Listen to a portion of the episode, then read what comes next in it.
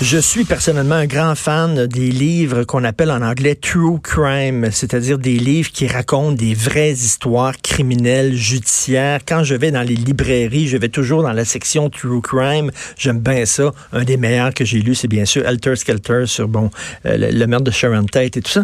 Il y, a, il y a de très bons livres, mais c'est souvent des histoires qui se passent aux États-Unis. Or, depuis quelque temps, enfin, on a des livres true crime québécois qui parlent d'affaires judiciaires se sont déroulés au Québec. Euh, les éditions du Journal de Montréal en ont publié quelques livres comme ça. Et on reçoit Claudia Berthiaume, qui est journaliste au Journal de Montréal et euh, qui est à son deuxième livre qu'on appelle True Crime. Je sais pas comment on pourrait traduire ça, mais bref, le premier s'intitulait Le piège, qui est paru euh, l'année dernière. Et là, c'est le crime parfait. C'est un fait divers qui est arrivé le 13 février 2014. Salut Claudia. Bonjour. Alors pourquoi, premièrement, cette histoire-là? Le 13 février 2014, il y a un homme, Luc Gélina, et une femme, Julie Lemieux, qui ont été découverts dans leur résidence. Euh, les, les, doutes se sont tout de suite portés sur le fils euh, de Luc Gélina, qui était Guillaume Gélina. Euh, pourquoi tu t'es intéressé à cette histoire-là en particulier? Euh, ben, deux raisons à ça. En fait, il y avait euh, d'abord un peu un aura de mystère alentour de, de cette histoire-là. On connaissait pas les motivations réelles du tueur. On savait pas exactement pourquoi il avait fait ça. Donc, c'était de, de, percer ce mystère-là qui en était. En fait, le mystère, c'est pas qui a tué. C'est pourquoi. C'est pourquoi le mobile. il a tué. Ouais. Et, euh, et donc, ça, ça, a pris du temps à le trouver, la, la raison. Ben en fait, c'est même toujours un peu flou, euh, je vous dirais, à ce jour, parce que l'hypothèse des policiers était que c'était pour une histoire d'argent, d'héritage, euh, alors que le soir lui-même, en, en, interrogatoire, ce qu'il a mentionné, c'est que c'était plutôt pour faire peur à son père, pour lui rappeler les vraies valeurs, que ce qui est important, c'est la famille et tout ça. Euh, mais les, les, vraies motivations euh, derrière ça, celui le sait. Là. OK, lui, donc, il a tué son père et sa belle-mère. C'était pas sa mère. Là. Non, exactement. C'était sa mère biologique, c'était sa belle-mère. Euh, lui, c'est un, ancien militaire de retour d'Afghanistan. Oui. Euh, C'est-tu quelqu'un qui est revenu, qui était poqué, là, qui avait eu un stress post-traumatique, puis que ça fonctionnait pas bien dans sa tête? Ben, le, le rôle que le, le, stress post-traumatique et le, retour d'Afghanistan a pu jouer là-dedans, c'est pas très clair. Par contre, la transition de la vie militaire à la vie civile n'a pas été facile pour lui. Là. Il l'a lui-même mentionné aux enquêteurs là, euh, qu'il avait un peu fait la fête, il avait un peu échappé, il était plus prompt. Euh, Mais souvent, le, moi, moi, dans le cadre de, de, de reportages, j'en ai rencontré des anciens militaires justement d'Afghanistan. Euh, ils l'ont pas eu facile. Puis ce qu'ils ont vu là-bas, c'est assez traumatisant. Là. Mm-hmm. Quand ils reviennent ici, c'est très difficile de, de réintégrer la vie civile. Hein. Oui, c'est ça. Puis ils sont toujours en, état d'hypervigilance, ils sont toujours sur l'adrénaline. Puis je pense que dans le cas de, Guillaume Gilna, c'est un peu ça qu'il recherchait aussi, l'adrénaline, euh, qu'il voulait revivre les mêmes sensations qu'il avait vécues dans l'armée. Donc c'est pour ça qu'il s'était tourné vers l'école des pompiers euh, pour changer de métier. Il, était allé à l'école des pompiers. Lui, avait, il était convaincu d'avoir réussi le crime parfait. Ben en fait, euh, convaincu, je le sais pas euh, parce que dans les faits, il s'est vendu un peu lui-même, mais euh, le titre est inspiré de propos qu'il avait tenus quelques mois avant les crimes à ses collègues de l'école des pompiers pour dire que c'était possible de commettre un crime parfait quand certaines conditions étaient remplies. OK, donc, dire, déjà, il se là, un peu le, le doute. C'est quoi? C'est qu'il voulait, lui, justement, montrer qu'il était maître de l'univers, qui pouvait tout contrôler, qui pouvait créer un crime parfait puis s'en sortir. C'était ça son, son, son délire? Euh, je n'irais pas jusqu'à dire ça. Euh, par contre, je pense que c'était une discussion qui a commencé dans un contexte, un contexte un petit peu banal de, de séries télé en lien avec Dexter et tout ça. Euh, mais après les crimes pour ses collègues, tout, tout ça a pris son sens, en fait. Là. OK, ils se sont rappelés de cette conversation-là. Oui, oui, après les crimes. Puis on dit, boum. Et là, quand tu te lances là-dedans, là, de refaire, euh, refaire bon, les, les, les, toute, toute, la généalogie d'un crime, euh, j'imagine il y a beaucoup, beaucoup de documents que tu dois consulter.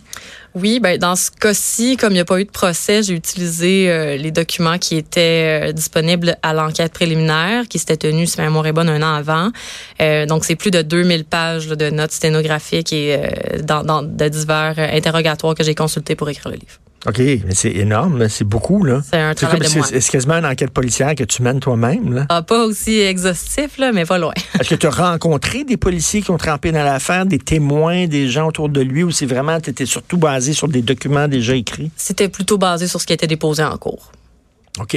Et, pourquoi, écoute, euh, on en parlait avant d'aller en onde, euh, il y a des podcasts ici, euh, des balados qui sont justement autour d'affaires judiciaires. On sait, par exemple, aux États-Unis, la fameuse série Making a Murderer, c'était un succès planétaire total. Il y a comme une, soif. Les gens tripent là-dessus, sur, sur les histoires judiciaires, criminelles. Il il y a plein de séries à la télévision là-dessus, des documentaires et tout ça sur Netflix. Il y en a. Pourquoi tu penses que les gens sont intéressés par ça? C'est une façon d'explorer peut-être euh, le côté sombre de l'âme humaine? On est curieux par ça. Ben, c'est une bonne question. Je ne saurais pas la réponse exacte, mais je pense que les, gens veulent comprendre pourquoi des drames comme ça arrivent. Puis moi, mon travail quotidien au Journal de Montréal, c'est de démystifier un peu ces crimes-là, de les expliquer aux gens. Donc là, je, je l'ai fait dans un ouvrage de plus longue ça fait, ça fait combien d'années que tu suis les affaires policières et judiciaires? Au journal, ça fait cinq ans et demi. Cinq ans et demi.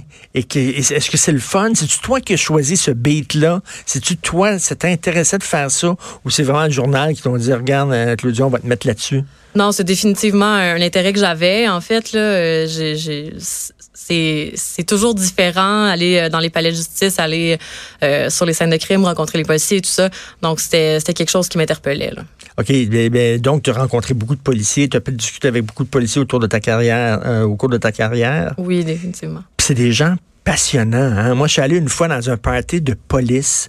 J'ai un ami qui est policier, il a eu 40 ans et il a fait un gros party et c'était la, la salle était remplie de policiers et les histoires qu'ils te racontent, c'est des gens qui, qui, qui voient l'être humain dans toute sa complexité. Mm-hmm. C'est des gens qui voient des, choses hyper difficiles, mais euh, pour, pour en avoir discuté avec un enquêteur pas plus tard qu'en fin de semaine euh, dans les délibérations du procès de Gaufredette, eux, leur paye, c'est pas leur chèque aux deux semaines, c'est de dire aux familles on l'a retrouvé, on a arrêté la personne qui vous a enlevé un de vos proches, un de vos êtres chers. Ça, c'est la paye des enquêteurs, en fait. Et je parlais à Nicole Gibault, qui était un ancien mm. juge, puis elle a dit que des fois, tu sais, comme juge, tu sais, euh, euh, assister à des procès, c'est pas toujours facile parce qu'entre autres, tu as des photos euh, graphiques de, de, de, meurtres qui sont commis, tout ça. toi, tu été souvent dans des, dans, dans des, des, palais de justice en cours. Est-ce que c'est tough? Y a-tu des moments où tu te dis, oh boy, ça c'est c'est sûr qu'il y a des dossiers qui sont plus difficiles que d'autres. Évidemment, les dossiers euh, qui impliquent des enfants, c'est jamais facile. Euh, mais on doit se faire un peu une, petite carapace, un peu comme les policiers, là, pour, pour pas se laisser atteindre par tout ce qu'on voit et ce qu'on entend, là, parce que ce serait pas possible de continuer. Parce que les photos sont montrées là, dans le cours de justice. Dans certains cas, oui. Dans d'autres, non. C'est des choix que, que les procureurs font. C'est pas toujours euh, montré. Là. Est-ce que tu vois, est-ce que tu croises des, parce qu'il y, a des gens qui sont entre autres qui sont retraités, là, puis leur trip, c'est d'aller dans des procès. J'avais vu un documentaire là-dessus, des gens qui suivent des procès. Toi, quand tu vas dans des procès, ça fait cinq ans que tu fais ça. Est-ce que tu revois des gens, des, des gens, je l'ai vu dans l'autre procès, lui, qui vont assister à ça comme si c'était un show? Euh, ça arrive. Il y en a qui, qui, qui, veulent un peu profiter de leur retraite pour euh, apprendre sur les vraies causes en allant voir euh, directement à la source. Comme un spectacle pour eux autres, là. Ben, un spectacle, je sais pas, mais ça les intéresse, ça les intrigue définitivement pour passer des journaux au Palais de justice. Là, c'est pas toujours évident. Alors donc, c'est disponible à partir d'aujourd'hui. Ça s'intitule Le crime parfait. Il y a pas, y a pas de documentaire avec ça là, qui va conjointement avec ça sur Illico. Non, c'est seulement le livre. C'est le livre à partir d'aujourd'hui. donc, c'est aux éditions Journal de Montréal. Puis je trouve que c'est une excellente idée parce qu'il y a une soif de ça. De, et les affaires judiciaires, ça nous permet justement de, d'entrer dans la complexité de l'être humain. Et euh, ça, c'est un crime euh, qui avait été, euh, qui avait été passionnant à, suivre. Il y a beaucoup de gens qui se demandaient justement pourquoi ce gars-là en était rendu comme ça. donc, ça s'intitule Le crime parfait de Claudia Bertillon. Merci beaucoup. Merci. Merci, Claudia. Jonathan? Comment ça Bonjour.